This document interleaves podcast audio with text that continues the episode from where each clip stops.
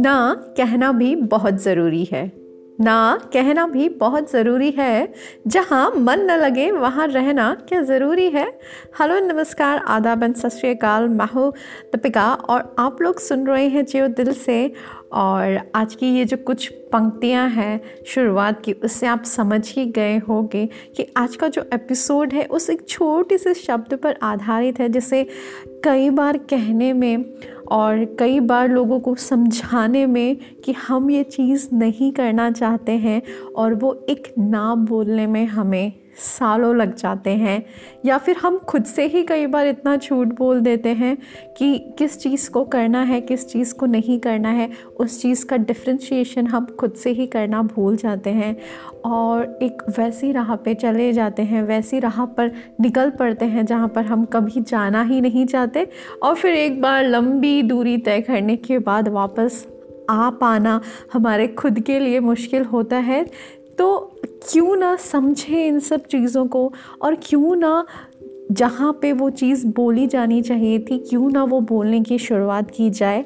तो इन्हीं सब चीज़ों पे आज की ये कुछ छोटी सी पंक्तियाँ, चंद पंक्तियाँ आधारित है। आशा करती हूँ आपको आज की ये पंक्तियाँ पसंद आएँगी। तो ना कहना भी बहुत ज़रूरी है, जहाँ मन न लगे वहाँ रहना क्या ज़रूरी है? शब्द बड़ा छोटा सा है। है ना? ना। सुनने में बहुत ही छोटा सा लगता है। शब्द बड़ा छोटा सा है, पर कहने में सालों निकल जाते हैं।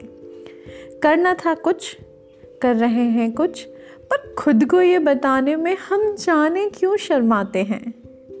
सोचेंगे क्या लोग? सोचेंगे क्या लोग? का ख्याल हमें हमसे ही छीन लेता है।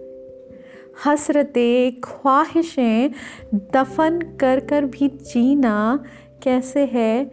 आखिर धीरे धीरे सीख ही लेता है। पर एक बार, पर एक बार जो हो आप, वो जी कर तो देखिए। क्यों बनना है औरों के जैसा, जैसे हो वैसे रहकर तो देखिए। मिल जाएगा आपको सारे सवालों का जवाब। मिल जाएगा आपको। सारे सवालों का जवाब सब कुछ पाकर भी जो हंसना भूल गए हो, कभी खुल कर जीना तो सीखिए। कभी खुल कर जीना तो सीखिए। इन सारी पंक्तियों का सार वही है।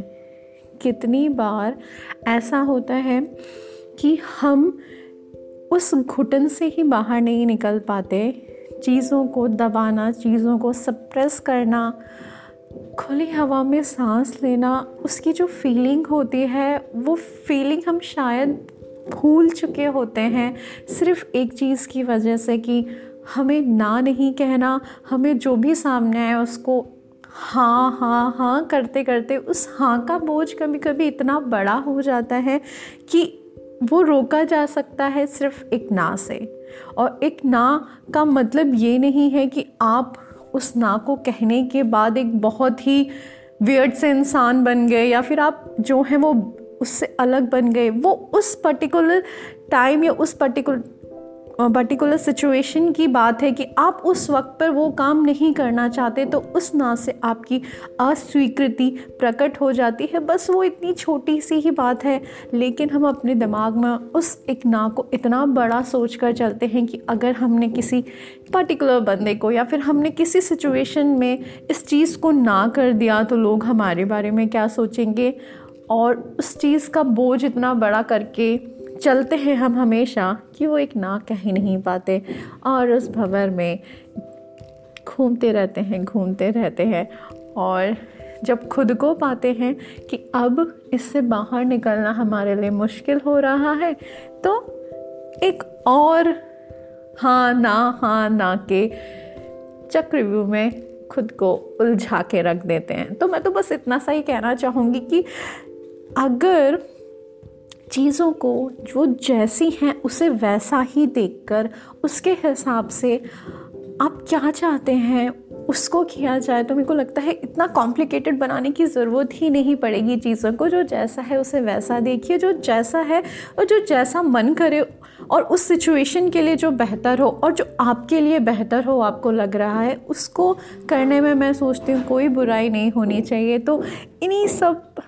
चीज़ों के साथ और एक पॉजिटिव शब्द हम भले ही हो सकता है कि ना को एक नेगेटिव समझा जाए, लेकिन अगर हम इस पूरे बातचीत से एक चीज़ निकाल पाएँ कि कभी कभी ना कहना भी एक हमारे लिए एक पॉजिटिव कदम ही रहना है क्योंकि हम उस डायरेक्शन में नहीं जाना चाहते हैं। हमारी एक दूसरी डायरेक्शन है जिसको हम खुद अपने लिए चूज़ कर रहे हैं। तो ए, आ, वो एक पॉजिटिव हमारे लिए होगा। तो एक नेगेटिव शब्द के साथ एक पॉजिटिव शुरुआत ज़रूर करिए ऐसी आशा मैं करती हूँ। और आपको मिलूँगी अपनी अगली नई कविताओं के साथ अपने अगले नए एपिसोड में। तब तक अपना ध्यान रखिए खुश रहिए पॉजिटिव रहिए हँसते रहिए मुस्कुराते रहिए और ना कहना सीखिए।